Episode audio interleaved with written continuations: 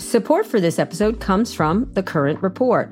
From data privacy to the future of T V, retail media, and beyond, the world of digital marketing is constantly in flux.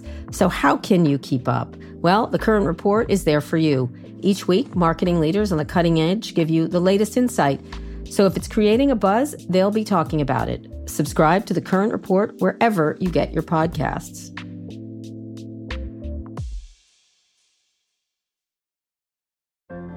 Support for On with Kara Swisher comes from ServiceNow. Seems A I is everywhere these days. You might even be sick of hearing about it. But despite all the hype, it's not always clear how A I can help your business. ServiceNow has some ideas. With their intelligent platform, they can put A I to work across your company, improving customer experiences, helping non-coders code, accelerating your I T team's productivity, and resolving H R cases faster, so work can actually work better for everyone. So stop the hype and start putting A I to work. Go to servicenow.com slash Gen AI to see why the world works with ServiceNow. It's on.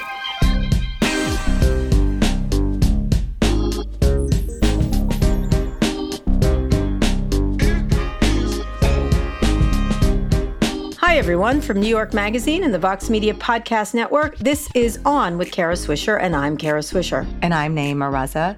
Today, our guest is Sheila Johnson, a mega entrepreneur who is big in hospitality. She's the C E O of Salamander Hotels and Resorts, where you've stayed. Yes, I love it. It's a fantastic chain. She is also a, the only Black woman to have ownership in three professional sports teams, which include mm-hmm. the W N B A's Washington Mystics, the N B A's Washington Wizards, and the Washington Capitals. Mm-hmm. I had to look that up, but it's a hockey team. Kara. It is indeed. It's a very good one.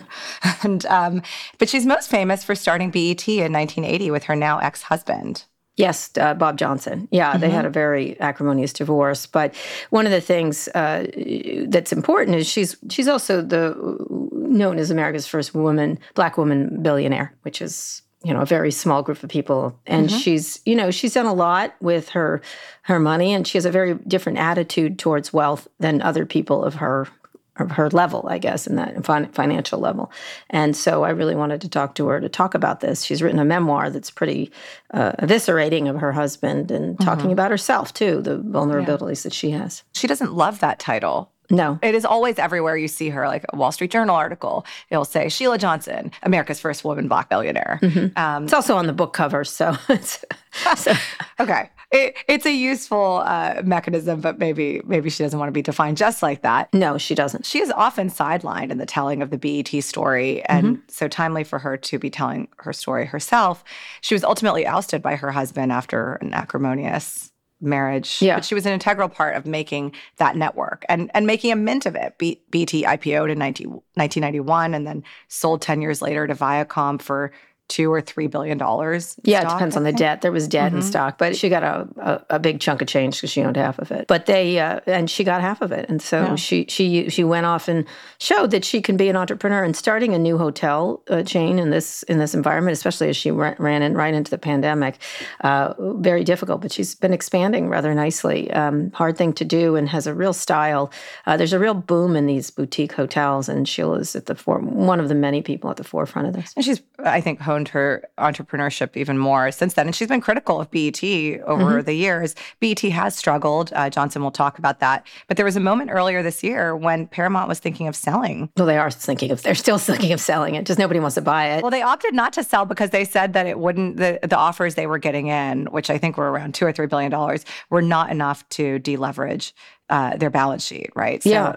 Well, yeah, I opted not to play basketball on the, on the cap, you know, on the, on on the uh, the Golden State Warriors. That's the kind of thing. Like, shocking I, because you're yeah. six foot four and so good yeah, at sports. Yeah, I opted. Yes, I think it's um, you know, it's a really difficult time because it's not just a B E T, which is down.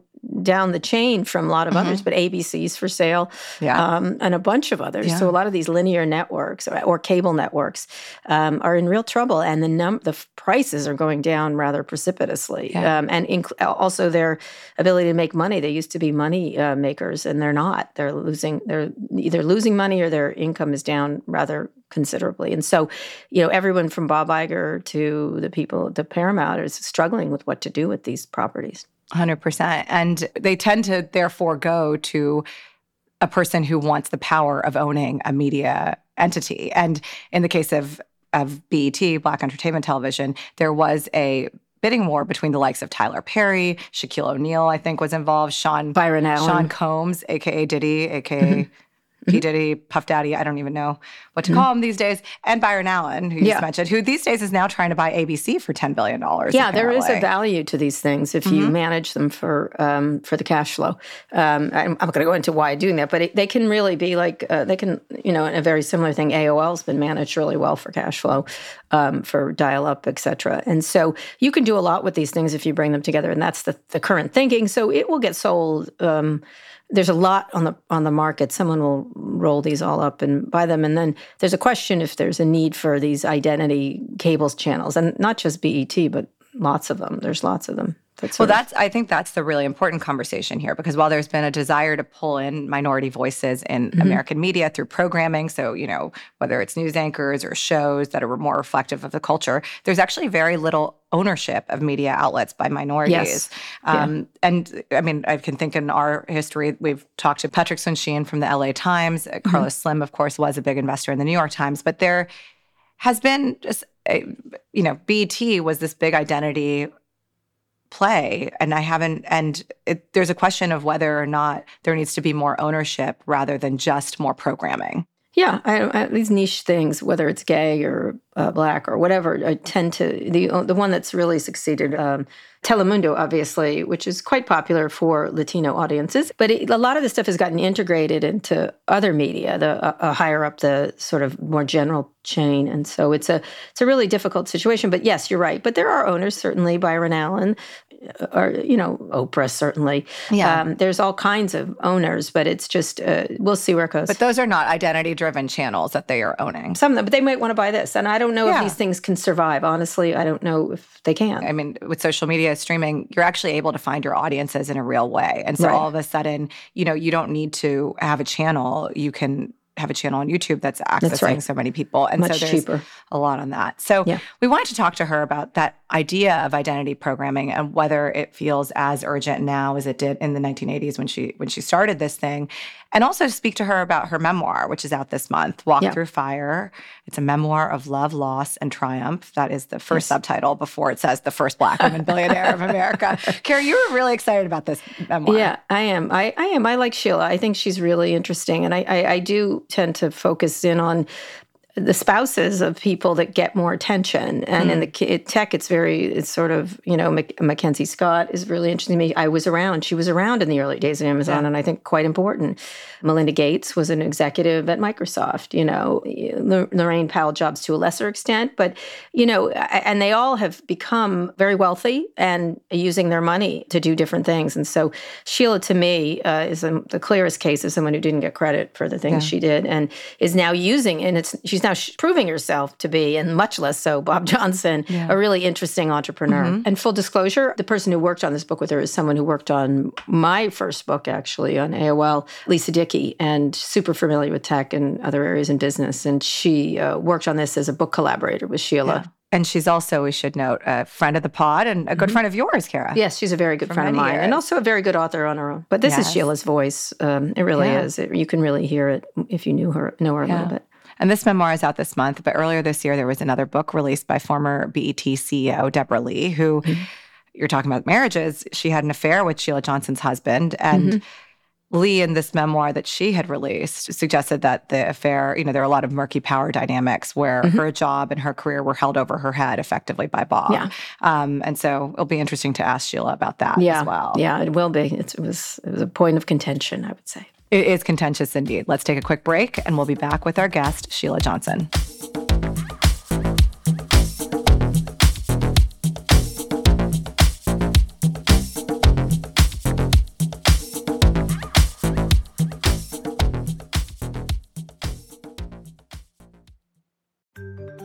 Support for this show comes from NetSuite. What do babies, the national debt, and sharks all have in common? They just keep growing. And as a business owner, you want your business to grow too, but you understand that growth can also come with complications. If this is you, you should know about these three numbers: thirty-seven thousand, twenty-five, one. thirty-seven thousand, that's the number of businesses which have been upgraded to NetSuite by Oracle. NetSuite turns twenty-five this year. That's twenty-five years of helping businesses do more with less, close their books in days, not weeks, and drive down costs.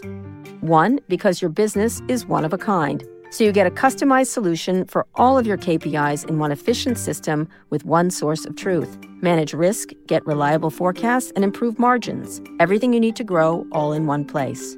Right now, download NetSuite's popular K P I checklist designed to give you consistently excellent performance, absolutely free at netsuite.com slash on. That's netsuite.com slash on to get your own K P I checklist. netsuite.com slash on. Vox Creative. This is advertiser content from NetSuite. I've never worked in media before, and it's really fun to see deals come through, especially when we signed with M K B H D and the Waveform podcast. That was one of my favorite shows on YouTube, and I've loved that we've partnered with him. I'm Christina Ho Rodriguez, and I am a senior manager of revenue accounting at Vox Media. At Vox, I'm not so siloed in my own revenue accounting department. I'm getting to see the big picture of, of what the company is working on. In my first year, the company went through a really big merger with another media company, and we switched from our old E R P system to NetSuite.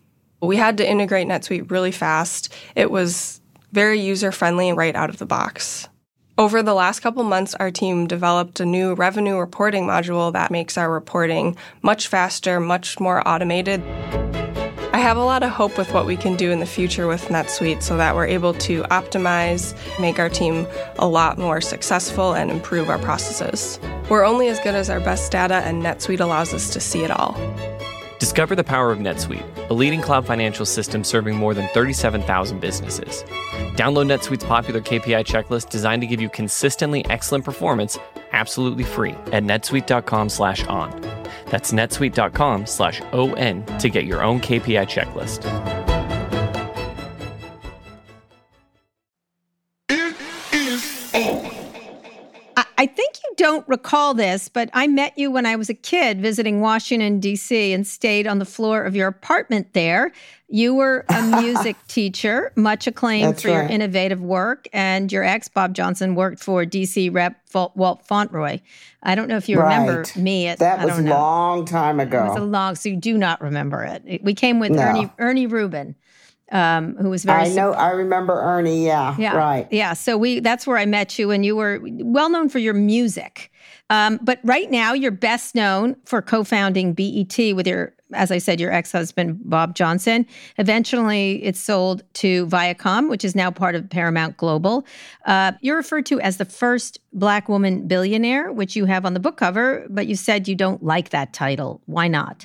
I really don't. There's so many very wealthy people out there in this world. Mm-hmm. And it's more about what you do with your money and how you live your life. And I just think that it's such a stigma that it sticks with people.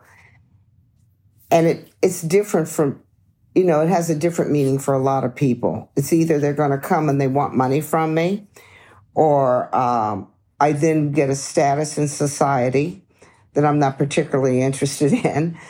Um, it really hampers you in many ways. You know, it's it's wonderful to have the money, but yet it, it there's a negative and a positive to it. Do mm-hmm. you think a, the, the word billionaire has been sort of neg- mm-hmm. ma- made negative by a lot of certain billionaires, right? Exactly, mm-hmm. exactly. And I think it's overused, and they're using it as a status symbol. Mm-hmm. And mm-hmm. I don't see myself that way. Mm-hmm. How do you see yourself when you think about that? Well, I see myself in various ways. I can think of myself as an entrepreneur, but I also see myself as a teacher, a mentor, a leader, um, a person that's really reaching out, I call it the double bottom line, into the community to really lift up other people. And that's how I use my money. Okay, so one of the things, you know, it's it, it, as you said, it's nice to have money, um, and I've heard you said it's not about money, but it is kind of a money. Money is power. So let's talk about power, though, because you start your book by dedicating it to, quote, all the women who walk through fire and live to tell about it, and your book mm-hmm. starts with a scene of utter powerlessness depicting your mother on the floor after your father yeah. leaves her. Uh, and you too, he leaves you too. And it's a kind of arc of the book of being prone in a way as a woman, letting a man have control over you, make decisions over you. It, it came out of the blue in your writing. Talk about your mother's fate and how it shaped your own. Oh, this is really interesting because people don't really, especially the younger generation, does not understand. Back in the late fifties, early sixties, women still did not have financial power in the sense they were defined by their husbands. Um, and their status symbol was by their husbands. And this is the part I think, if when I look back on it, it's, this, it's the area that really hurts me more than anything. Because when I found my mother on the floor, I suddenly realized my father just walked out of our lives. He didn't pay any alimony. He did not even give us our own checking account, bank account. She literally had no rights. Mm-hmm. And I remember that clearly of how at sixteen years old, I had to co- immediately grow up and take the bull by the horns, so to speak, and say, look, we're going to get through this. I was already working a job at JCPenney mopping floors, and I had to find other sources of income just to get our bills paid, but also in the meantime of teaching her how to go to a bank to get her own bank account. And here I am, sixteen years old. I shouldn't know that, but I had to be her voice. I had to be her strength, and I had to be her power. And I learned a lot of things by that. And I said, you've got to get an attorney. There were just all sorts of things that I realized she was powerless. Right. And, and your I father remember, your father was a doctor. It wasn't he was a doctor. And right. He left us cold. He wouldn't mm-hmm. pay for anything. And even when um, I found her on the floor and I called him and I told him what happened, he says, I don't care. Right. I'm not your, you know, you're not my problem. Another, I think it was you're yeah, not my you're problem. Yeah, you're not my problem. That's right. Mm-hmm. He says, tell you're me. not, that's not my problem. What What did you tell him when he said that? I said, but she's still your wife and you've got two children. And he says, you're not my problem anymore. Tell me what that felt like. Because that, that line was chilling, was, I thought. Yeah. It was like a stab through the heart. Mm-hmm. And at that point, I figured, you know, after other things he had put me through, um, I lost trust, mm-hmm. and I felt abandoned. Mm-hmm. I felt unloved, mm-hmm.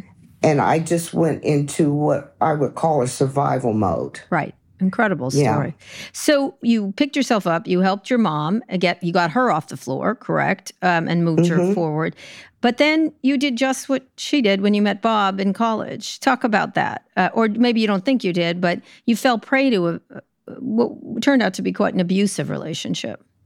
Yes. So what it is, and I think people don't understand how layering and complicated if your younger life is not set and in order and with good parents and loving people around you, you tend to repeat the history in your life unknowingly. And this is an issue which I see play out many, many, many times. And I was looking for a strong man because at that point, my father, in my eyes, looked very weak. And the, the idea of him leaving, it even went as far. And I'll tell you, I did not want to marry an African-American man of light skin color because my father was light skin color. And I, and that was just kind of my way of trying to figure out what I did want. But I will tell you, the whole problem is I didn't know what I wanted. I didn't even know who I was. I, again, wanted to attach myself to someone who I thought could take care of me. And so I went after someone that, and, and rightly so. I mean, this was a man who had goals in his life, mm-hmm. and you didn't see that a lot, that he wanted to make something of himself. And that's what attracted me to him. And I said, well, this is wonderful. And then I was flattered because I thought unknowingly that he was really in love with me, that he was, um, and I think it was more of that, oh, I'm going to get the doctor's daughter. Mm-hmm, mm-hmm. And it was more of that kind of thing. And, and you, again, you have another sort of chilling story on your wedding night. He, you go to a motel afterwards and he leaves. Yeah. That's exactly what happened. Just leaves. And there was no explanation behind why he abandoned me. Mm-hmm. But my mother showed up and she said, Sheila, now you can get out of this. Says, it's not a problem. I said, but Mom, I really want to try and make this work. To me, I felt as though that if I had left, I would have been a failure. This is a common thing that happened throughout my life, that I felt as though that I was a failure in a lot of ways. Even as much as I worked hard and I accomplished things, it was almost like an imposter syndrome. Right. And I just said, no, I didn't want to fail. And I was almost thinking about her because she you looked had at always her said as a that I looked at her as a failure, yeah. And right. that was wrong for me to do. So you were going to power through it. And you did that. And you you were an accomplished music teacher. Uh, your husband mm-hmm. and you sort of worked together on your way up as a young couple in Washington. Yeah. And you cobbled together thirty thousand dollars to start B E T, Black Entertainment Network, in nineteen seventy-nine. Mm-hmm. Uh, included selling your instruments, correct? Yes. Yeah, yeah. And you were, which was, you were a very accomplished violinist. Um, right. Uh, talk a little bit about that, because you didn't think of yourself as an entrepreneur. You thought of him as one. Again, this is the trap that women fall into. Mm-hmm. I, um, as an African-American man, mm-hmm. they have a hard time in the business world because, again, this fell back when my father was a surgeon. I mean, he was always a surgeon. And he couldn't practice in white hospitals. And I could see the defeat that was happening with him, you know, where he was turned down. He says, no, you can't work here, you can't work there. That played a big role also in me because I had this husband who I thought was wonderful, and I wanted to really push him forward. I wanted him to excel, but I was hoping it would be in partnership. Mm-hmm. You know, I, I, I saw his ability. The man's smart. Mm-hmm. He was driven, hardworking at the time, you know, attractive and so forth and so on. And I wanted to be there for him. Mm-hmm.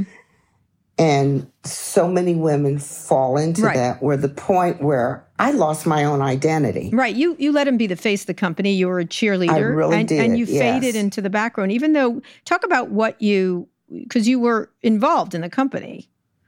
I was very involved. I was vice president mm-hmm. in the company. I helped him start the company. Um, I helped with programming. I helped on that, again, that double bottom line mm-hmm. of um, also getting B E T into the community because mm-hmm. you're supposed to do that. You did accounting, correct? You did accounting. I did all sorts of things. Not accounting in the company. Right. I did our own mm-hmm. family accounting. Right. But it was also a case where the employees felt as though I was the conscience of the company. Mm-hmm. So I just didn't sit up on the sixth floor. I can't remember how many floors it was. Mm-hmm. But I actually got down onto the other floors to meet with the other employees, mm-hmm. which I thought was important as mm-hmm. to be a leader. Mm-hmm. I worked very hard, but I also had to keep teaching mm-hmm. because we weren't pulling in any income. But you and were this also, went on for a few years, yeah. yeah. You you were also very involved in the company itself, as you said. I, I want you to, I, I think a lot about Melinda Gates, Lorraine Jobs, Mackenzie Scott, I all of whom were integral and yet sort of sidelined in different ways, are now quite a force, which I want to get into. Um, when you think about that role of a wife at a company, even though they're critical, and some more critical than others, no question. How do you how do you escape that idea of here's the wife? Because, you know, there was a lot of that happening. And wh- how do you assess your role at that company and what you contributed to it? I really think I was part of his backbone. I mean, I really kept tabs on everything. I alerted him to issues that were going on in the company, mm-hmm. and they were bad. Mm-hmm. Whether he listened or not, and finally had to listen mm-hmm. because things really got out of control. How did he manage then to sideline your role? You didn't go to the I P O and then he fired you? Oh, yeah. The more that I would bring to his attention mm-hmm.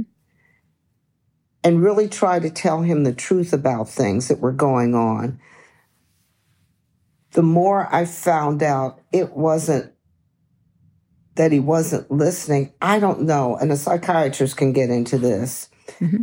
but he was having affairs with employees in the company. Yeah, I'm going to ask you about that. Yeah. Um, and I think more than anything, the more I started finding out about things, that's when the abuse really got bad. Because you alerted him to that. I alerted him to everything. And um, there were computers going out the back door.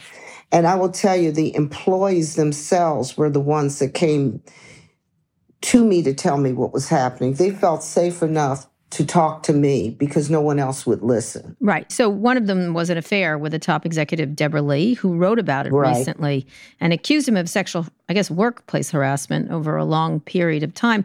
Did you read that book, and what did you think? You didn't know about it I at the time. I didn't want to read it. Mm-hmm. I didn't want to read it. I heard excerpts from it, but I will tell you, she f- was fully aware of what she was doing. I have no excuses for her because she's supposed to be a Harvard Law graduate. She's supposed to be smart enough, and she cannot pin it on trying to make a living. If you're coming out of an Ivy League school as a law and you were also at a law firm, you can make it anywhere. So I think that was a total excuse, and it can't be, you know, uh, say it's about the Me Too movement. I was there. I watched everything that was going on. It could have been stopped immediately if she had a conscience and a value system. Okay. And you you knew about this when it was happening or not? I heard, I knew something was going on because I had known about all the other affairs. Mm-hmm. Then someone told me that they saw the two of them out in Arizona at the Phoenician, and she came down in his shirt mm-hmm. to have breakfast. Mm-hmm. So then the rumors started piling up. Mm-hmm. And that's when I started confronting him mm-hmm. about this affair. And I didn't realize that parallel to all of that, the executives, the top executives, were also questioning him. And this is when he decided he was going to take B E T private. Again, here's this affair that's happening. He doesn't let you go to the I P O and then fires you. Talk, talk, talk about that. Well, that's when I confronted him about the affair. Mm-hmm. With Deborah Lee. Mm-hmm. And I said, Bob, this woman has got you by the balls. I'm telling you this right now. You've really dug yourself into a hole. And when I confronted him on that, he said, Sheila, I want you to pack up your office. You're you're out. I want you out of here. And that's when I just, that was it. That was when the light bulb went off. And I said, you know, I'm out of here too. But I'm going to make sure that I get out with what I've earned. With what you've earned. And what you got out with was half the company. Now, t- talk yes, about that in right. this divorce. He could have made it difficult, and he, you were surprised that he didn't, correct? Getting half the shares. Well, I had very smartly kept tabs on everything, almost had a diary mm-hmm. of what was going on, and I was going to take it to court if I had to. Mm-hmm. I had a lot of information Mm-hmm. on him. And then later, I even found out more information on what mm-hmm. the two of them had been doing. Mm-hmm. And I was going to use it if I had to. Mm-hmm. But I was angry. I had been betrayed. I have never, I would have never thought I would have to go through something like this. Mm-hmm. And so you got half this stock, which which was then yes. later sold for two point three billion dollars in stock. Right. Right. Were, were you, this sudden windfall changing your life, um, allowed you some leeway and out of the shadow. What did you, you think? Because in a lot of ways, as, as much as you put up with, this was something important for you. This was important because it gave me the freedom to build a new life. Mm-hmm. I wasn't just going to sit back and eat bonbons. I knew, even though I was getting up in age, I was not going to quit on life. I wasn't going to quit on myself. And my mother would not quit on me. And she just kept saying, Sheila, you're going to get your power back. I knew mm-hmm. what I was capable of doing. I had really never given up on myself, except I was severely depressed. Mm-hmm. And um, I needed to get a lot of help. And I will tell your listeners out there, there's nothing wrong with therapy. Mm-hmm. You need It's important that you get help when you know you needed help. And I right. needed help. And I had some good therapists. And also, you know, at my divorce, I met my future husband, who also right. helped me through therapy. Right. Was he the judge in the case? Is yes, he was my judge at the divorce. He was, yes. At the divorce. Oh, God. Yeah. So, so you got the money, the husband, and the I got and the, the whole thing. ball of wax. Yeah. I got the whole ball of wax. So you were, one of the things though, is this is something you'd built, B E T, and you were very reflective. You wrote in your memoir, you had hoped more for B E T. You wanted it to become the Black C N N. Why did that fail? And was that the right goal? Because it became more, you talked about the music videos getting worse, the, yeah. the sort of prurient part that brings in money and maybe, you know, viewership. Well, you know, Kara, this is this is an interesting issue. The reason why I wanted to get B E T started, because it was the birth of all of cable. And nobody was addressing the African-American voice and mm-hmm. the issues that were going on. Mm-hmm. This, I thought, was the greatest way to really take over media, because mm-hmm. it's always been in print with Ebony and Jet. And I said, for television, this was going to be a home run. Mm-hmm. And I thought it was just really, really important that we could make this work. And it's not that I wanted it to become the C N N, but I wanted programming that was going to address the African-American population, their issues. Yes, you can throw entertainment in there, mm-hmm. but I wanted balanced programming. That was Bob's line. It's Black entertainment television. Right. And I wanted balanced programming mm-hmm. because I realized later, and this is the tragedy in all of this, when you have serious programming, the African-American public was not really tuning into us. Mm-hmm. But when the video market came in, that's when there was a certain age group then tuned in. And that's when the eyeballs came on mm-hmm. to B E T. Right. Where we missed the boat, we should have done a feasibility study mm-hmm. to figure out who was our audience. And if once we could have figured that out, we could have addressed the programming issue, where we could have had more balanced programming. I mean, the regular networks go through this all the time. Right. Where are the eyeballs? Mm-hmm. And I think this is where we really messed up in the very, very beginning of the infancy mm-hmm. of growing the network. Right. And I look back on it now, even as I've built a hospitality company, mm-hmm. I did a feasibility study, and it was one of the greatest lessons I could have learned from the B E T side. But mm-hmm. you've got to figure out who your audience is going to be, because they're the ones that are going to bring the money mm-hmm. to you through the advertisers. We know mm-hmm. advertising pays the bills. Mm-hmm. We couldn't get the advertisers because we didn't have the eyeballs. Right. So since you sold it, um, you had been critical of the network, um, but mm-hmm. and B. He paved the way for media outlets to cater to specific audiences. There were a lot of them based on race or identity. Is that pertinent anymore when you look at it? Um, and if so, how? And if not, why? This is a great, great question.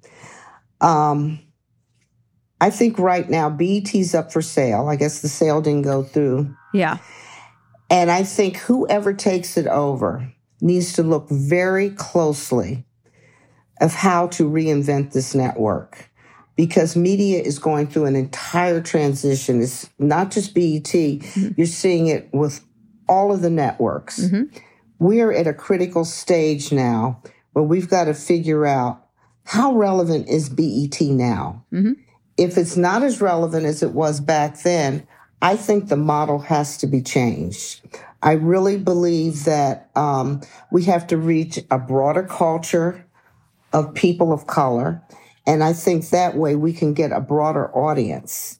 It just can't be geared just to the African-American public, but I think there's a blending mm-hmm. of talking about the issues that are affecting all people of color. Mm-hmm.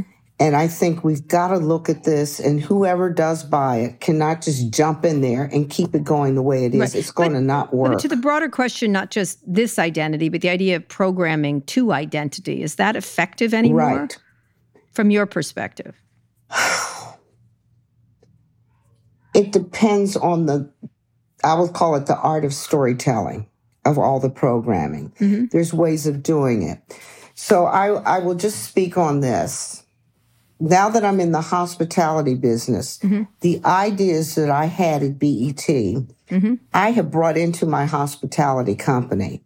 And what I'm finding through the film festival, through our family reunion, we have the blending of cultures. Mm-hmm. We're celebrating women. We're celebrating African Americans. We're celebrating Hispanic. We have films from all over the place. We are reaching such a broad audience mm-hmm. that we have now become one of the most powerful film festivals in the country.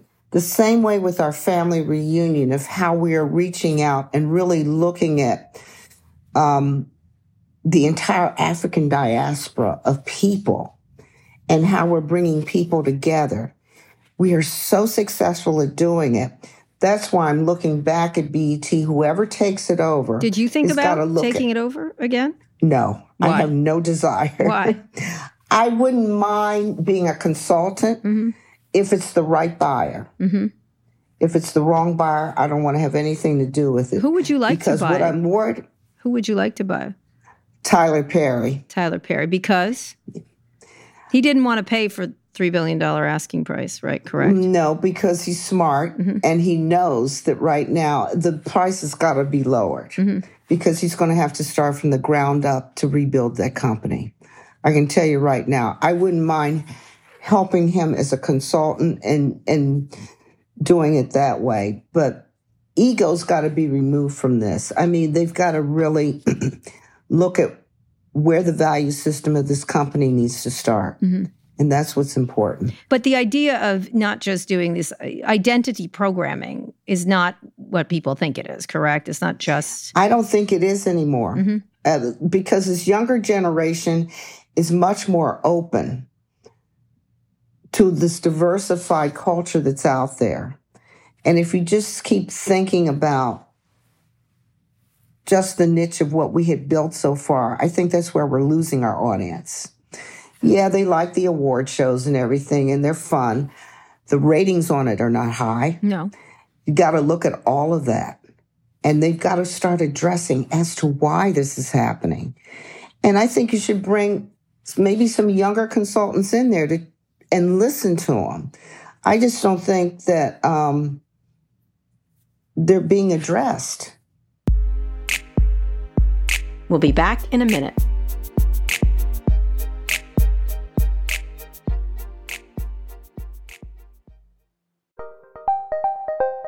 Did you know the Capital Ideas podcast now has a new monthly edition hosted by Capital Group C E O Mike Gitlin? Through the words and experiences of investment professionals, you'll discover who was their best mentor, what's a mistake they made that changed their approach, and how do they find their next great idea? Subscribe wherever you get your podcasts. Published by American Funds Distributors, Incorporated. Support for this show comes from Atlassian. Atlassian software like Jira, Confluence, and Loom help power the collaboration for teams to accomplish what could otherwise be impossible alone, because individually we're great, but together we're so much better. That's why millions of teams around the world, including seventy-five percent of the Fortune five hundred, trust Atlassian software for everything from space exploration and green energy to delivering pizzas and podcasts. Whether you're a team of two, two hundred, or two million, or whether your team is around the corner or on another continent altogether, Atlassian software is built to keep you all on the same page from start to finish. That way, every one of your teams, from engineering and I T to marketing, H R, and legal, can stay connected and moving together as one towards shared company-wide goals. Learn how to unleash the potential of your team at Atlassian dot com. That's A T L A S S I A N dot com. Atlassian.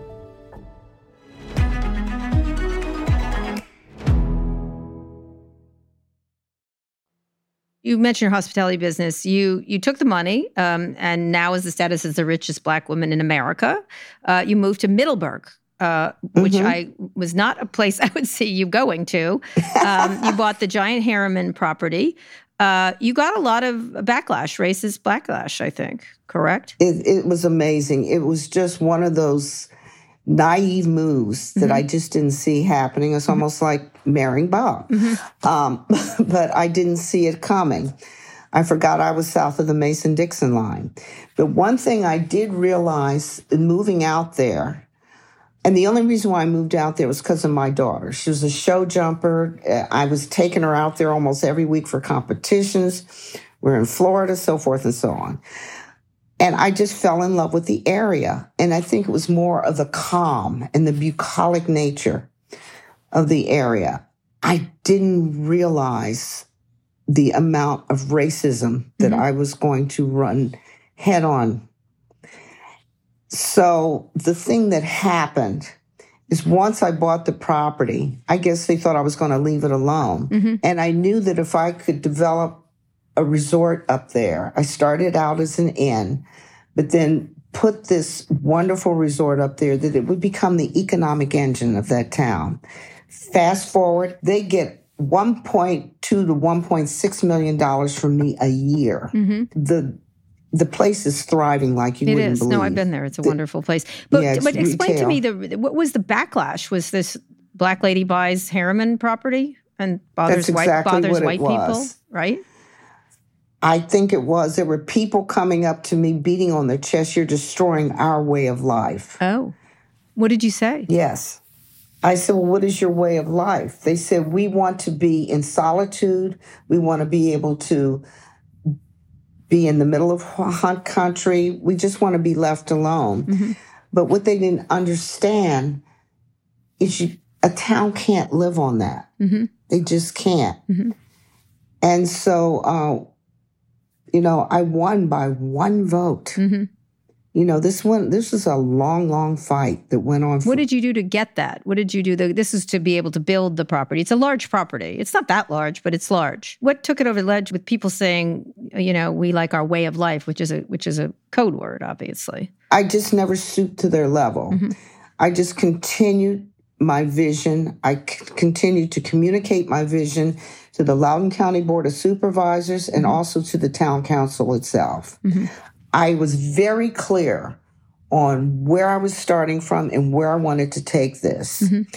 And I was made sure that within my communication, I did not anger them. Right. I wanted to put myself in their shoes, and I told them, I really feel what you're going through, but I am not going to destroy your way of life. I want to enhance it. Right, right, which is, it's easy to, you you could have gotten angry. I mean, talk about your concept. It's interesting of being drawn to places that Black people don't normally go or try to go to because of these, because of these obstacles. You know, I never think about it that way. It's just that opportunities come up. Right.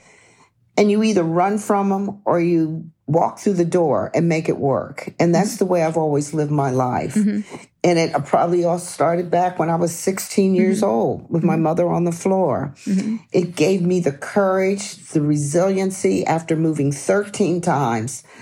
I think, and I didn't know it then, but I was strong enough, and it has carried through my life that I'm able to walk through a lot of doors instinctively, knowing it's the right move to make. Mm-hmm. So instead of, you know, uh, you could, identity politics is a very strong thing in this country, the idea of it. And it, it does mm-hmm. it does separate people um, in a way that's, especially reasonable people, um, which yeah. is interesting. But then you took over the Mandarin, Marin Oriental Hotel. Everywhere you go, I'm like, huh, that's interesting. Aspen Institute. Yeah. When you told me that, I was like, what?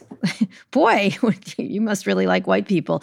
But um, but it was it, it was it was interesting. Talk about that, your business strategy here. We now have top-ranked luxury hotels in, I think, Charleston, New Orleans, Jamaica, um, what, Tampa. Tampa. What is the what's the goal here? Um, because there's a lot of. I mean, I know Pierre Omidyar, who was an internet billionaire, is in the Montage area. Like, what is your right.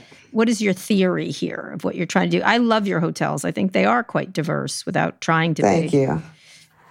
I want to keep the quality there. Mm-hmm. It's not so much quantity, mm-hmm. but I feel as though, and I think ten may be the right number, ten hotels. Mm-hmm. I want to make sure that I keep my value system intact with my company. And it's more of, um, got to find the right word. It's the intimacy that is my guests enter any one of my hotels. They can feel the salamander quality. I don't want it to get out of hand to the point where they don't feel that anymore. I want every one of my guests to feel like they're vested in what I'm trying to give, my thumbprint. So you don't think about you don't think about selling it. I mean, it's a very it's been a very successful, interesting chain that you've created from nothing. I haven't even thought about that because mm-hmm. I haven't gotten to my end goal yet. Mm-hmm. You know, maybe when I'm eighty or eighty-five, I'll sell it. But I'm right now, I'm having too much fun. Okay. So another place you moved into is sports. You were offered a stake mm-hmm. in the Mystics, which is a women's basketball team by Abe Pollan, who'd been the longtime owner of several of the sports teams right. in Washington.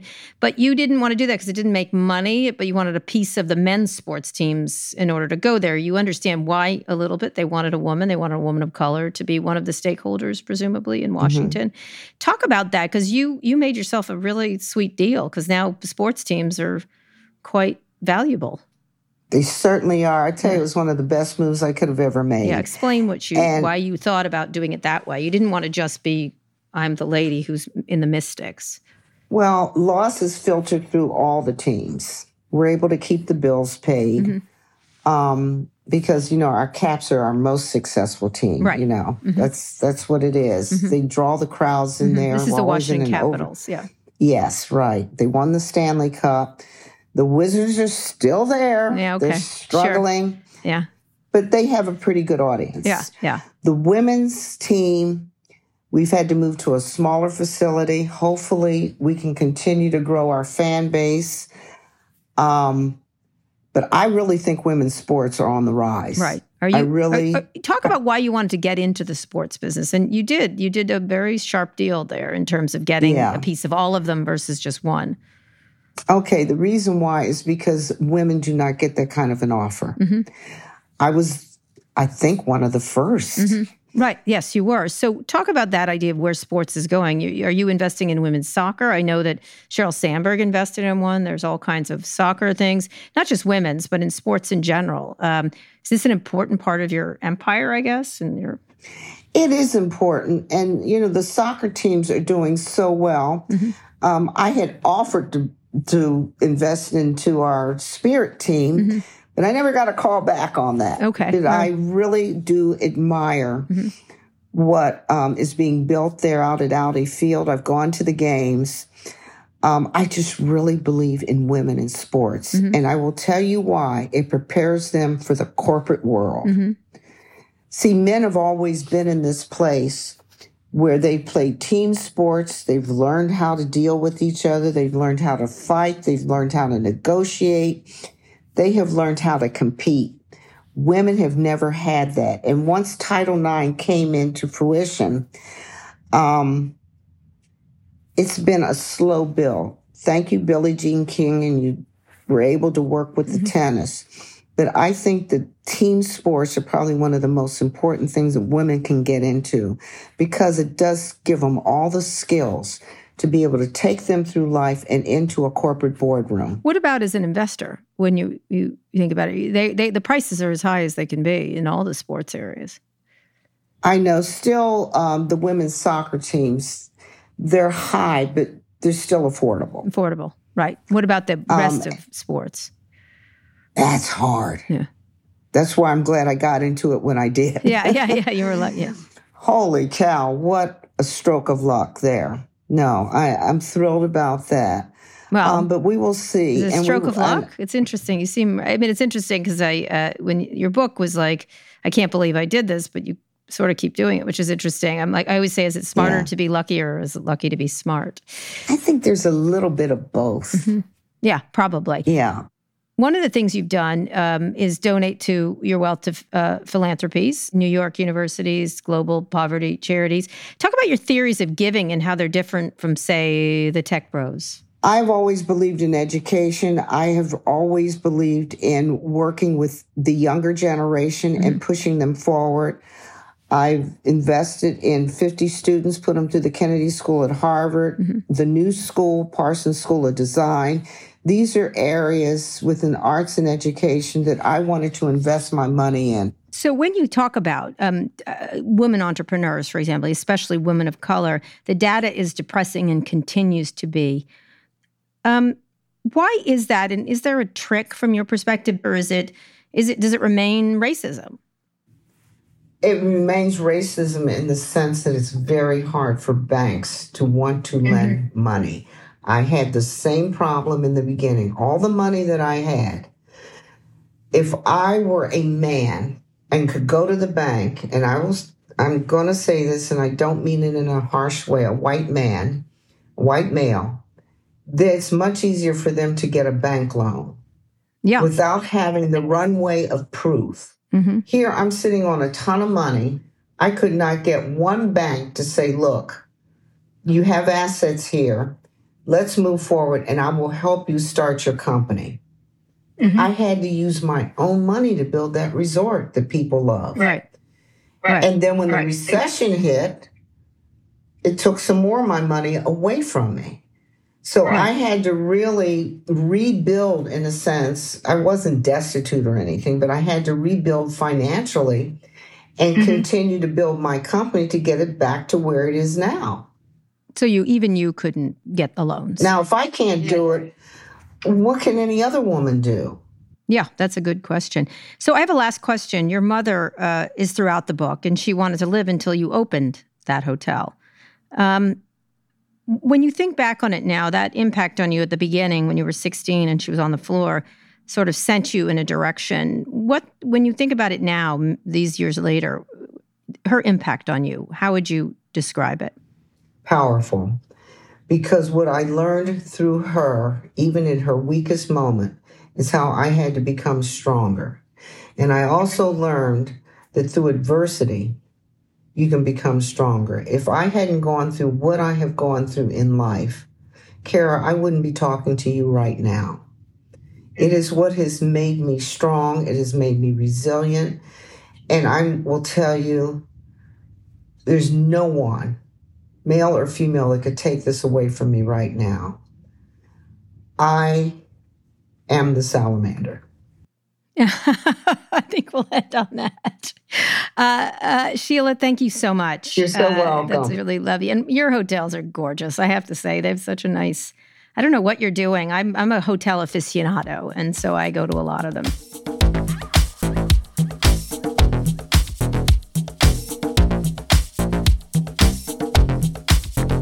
Are you really a hotel aficionado? That's what you want to I am. Be I love as? Hotels. Yeah, I do. I love hotels. I do. I, you know, I use Airbnb and other things like that, but I've always been interested in the business, the hospitality business, and um, seeing the differences and how they rise and fall. I love Sheila's hotels, and I also love. I recently, I was I took my mom for tea at the Crosby uh, Hotel in, in New York. New York. That's great. Uh, the Kit Kemp stuff. I like that. I just like to see new ideas in hospitality. I, just, I do. Best windows in this city. If I Crosby spend my hotel. Money on anything, it's hotels. My favorite hotel in the world is the Sofitel Metropole in Hanoi because it's like oh beautiful. Right. I, I go there. I, I think um, several hotels in India are my favorite. Um, oh. In the, uh, I'm, t- I'm blanking on the chain, but they're beautiful, Amman or whatever. Well, we got to say there's a moment in this interview where I was confused because it was kind of relevant to hotels, where you said you were staying on the floor of her home when you were a kid. Yeah. Please, that was a confusing picture, so please yeah. explain the scenario. I was, my friend's mother worked with her on the, was doing music, and she was very pioneering in music. Mm-hmm. Again, entrepreneurial at the time, but she was doing all kinds of creative things and was starting to get really known for uh, how she taught and her or, her her music teaching. Yeah. Um, and we we went down there because this parent of my friend Carla, who I just saw this weekend actually, uh, was um, was involved with a lot of that. This makes a lot more sense than the image yeah. of you just as a child standing on the floor, showing up at some no, roundabout. I, she didn't remember me whatsoever. That's it. It's okay. I remember Bob Johnson too. He was quite. How you old know, were you? I must have been ten or eleven, twelve, maybe. Okay. Um, the most interesting part for me in that interview was her journey, and and you know her it was she. We started that conversation with her pushing back against the first Black woman billionaire yeah. um, title because it enabled a certain entitlement and bad behavior, but ending on her kind of accepting her own power. I mean, she literally says, I am the salamander. Yeah, I am um, the salamander. Yeah. I am the salamander. No, but that's that's difficult, I think, especially for women. And, and part of her, I think, doesn't think she deserves it in some way still. And I think a lot of women can relate to that. You know, you don't have to, even though she's a billionaire and very lucky and has done a lot of stuff, um, she still has an imposter syndrome, um, but yeah. has a lot of accomplishments, and they're so varied. And it shows you, and on like whether it's the violin stuff, which was mm-hmm. very entrepreneurial, whether it's the hotels, B E T, um, or the, the way she, she bought the sports teams. The sports teams. It's just like really interesting. And I think we don't tell stories of these people as much as someone, you know, who sleeps all night at a factory factory food and then yells at people. I don't know who that would be, but you know what I mean? Like, why is that any less worthy than uh, in terms of creating value? Uh, and I think mm-hmm. she, her, these stories don't get told. And she at least admits vulnerability. Yeah. And she was so savvy. I mean, I, you know, I, it, clearly she had been trapped in that marriage. That was not a good mm-hmm. or healthy marriage. Mm-hmm. I thought it was very poignant when she said she didn't want to marry a light-skinned black man because of yeah. who her father was. Um, yeah. But I, that, her speaking about that generation of of female experience where women are mm-hmm. defined by the men that they are mm-hmm. married, defined by the men in their life, um, was really kind of haunting. Yeah, it is. It's very, it's every, it's everybody. Everybody didn't have choices that they do today.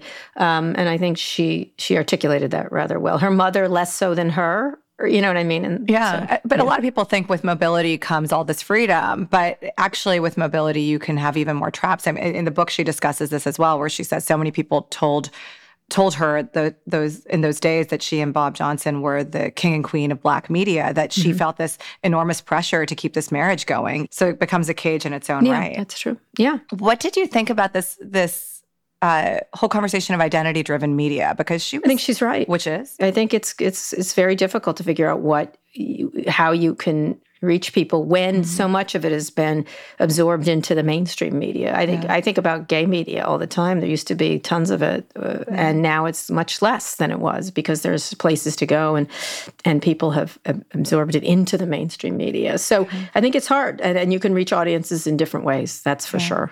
I think there's also, she was talking about this idea of intersectionality, I think, in yes. younger generations. There's a desire. It's like, it's not that you are, um, you're not necessarily identifying just by your race or by your skin color right. or your gender or your orientation, but the fact that you are different from what you see. Yeah, that's a really smart, and inter- we should pursue that topic yeah. because I do think the idea of, um, of all people, Walter Isaacson asked me who to to ask about that. How do you, how do we in- integrate going forward. And mm-hmm. I think young people do it effortlessly in a lot of ways. It's yeah. not every young person, but I think of my kids and the music they like, they don't even think about it. And, you know, and it's really, it's interesting of, of how people identify. And at the same time, you do need to identify. There are obviously systemic issues around racism and sexism and everything else. But um, but it, it was it's it's an interesting question is how we can reach those levels so everybody yeah. has dignity. I'd love to see it because I think a lot of it right now is a bit of checking the box, and you hear about shows yeah. that aren't getting greenlit because there's no X character, you know, there's no trans character in the show. Mm-hmm. They, they feel the need to check a box, but it's not.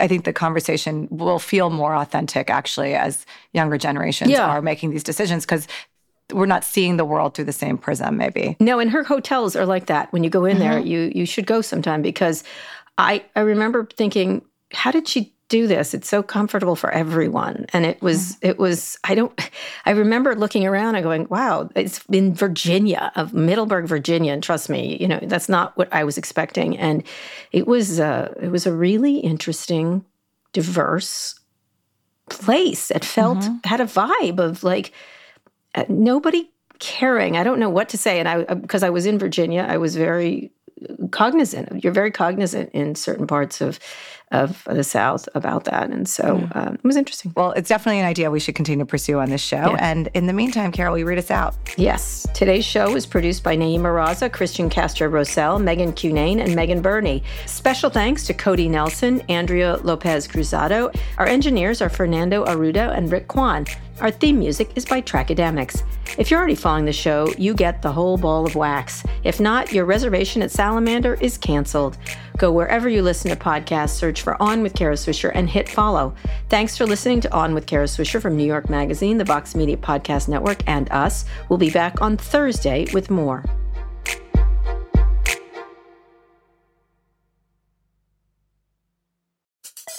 Support for this podcast comes from Smartwater. Want to get a little more from every sip? Smartwater Alkaline doesn't just taste crisp and pure. It's loaded with everything you need to perform at your best, whether you're running marathons or boardroom meetings. Elevate how you hydrate and pick up a Smartwater Alkaline today. To learn more, visit drink smart water dot com.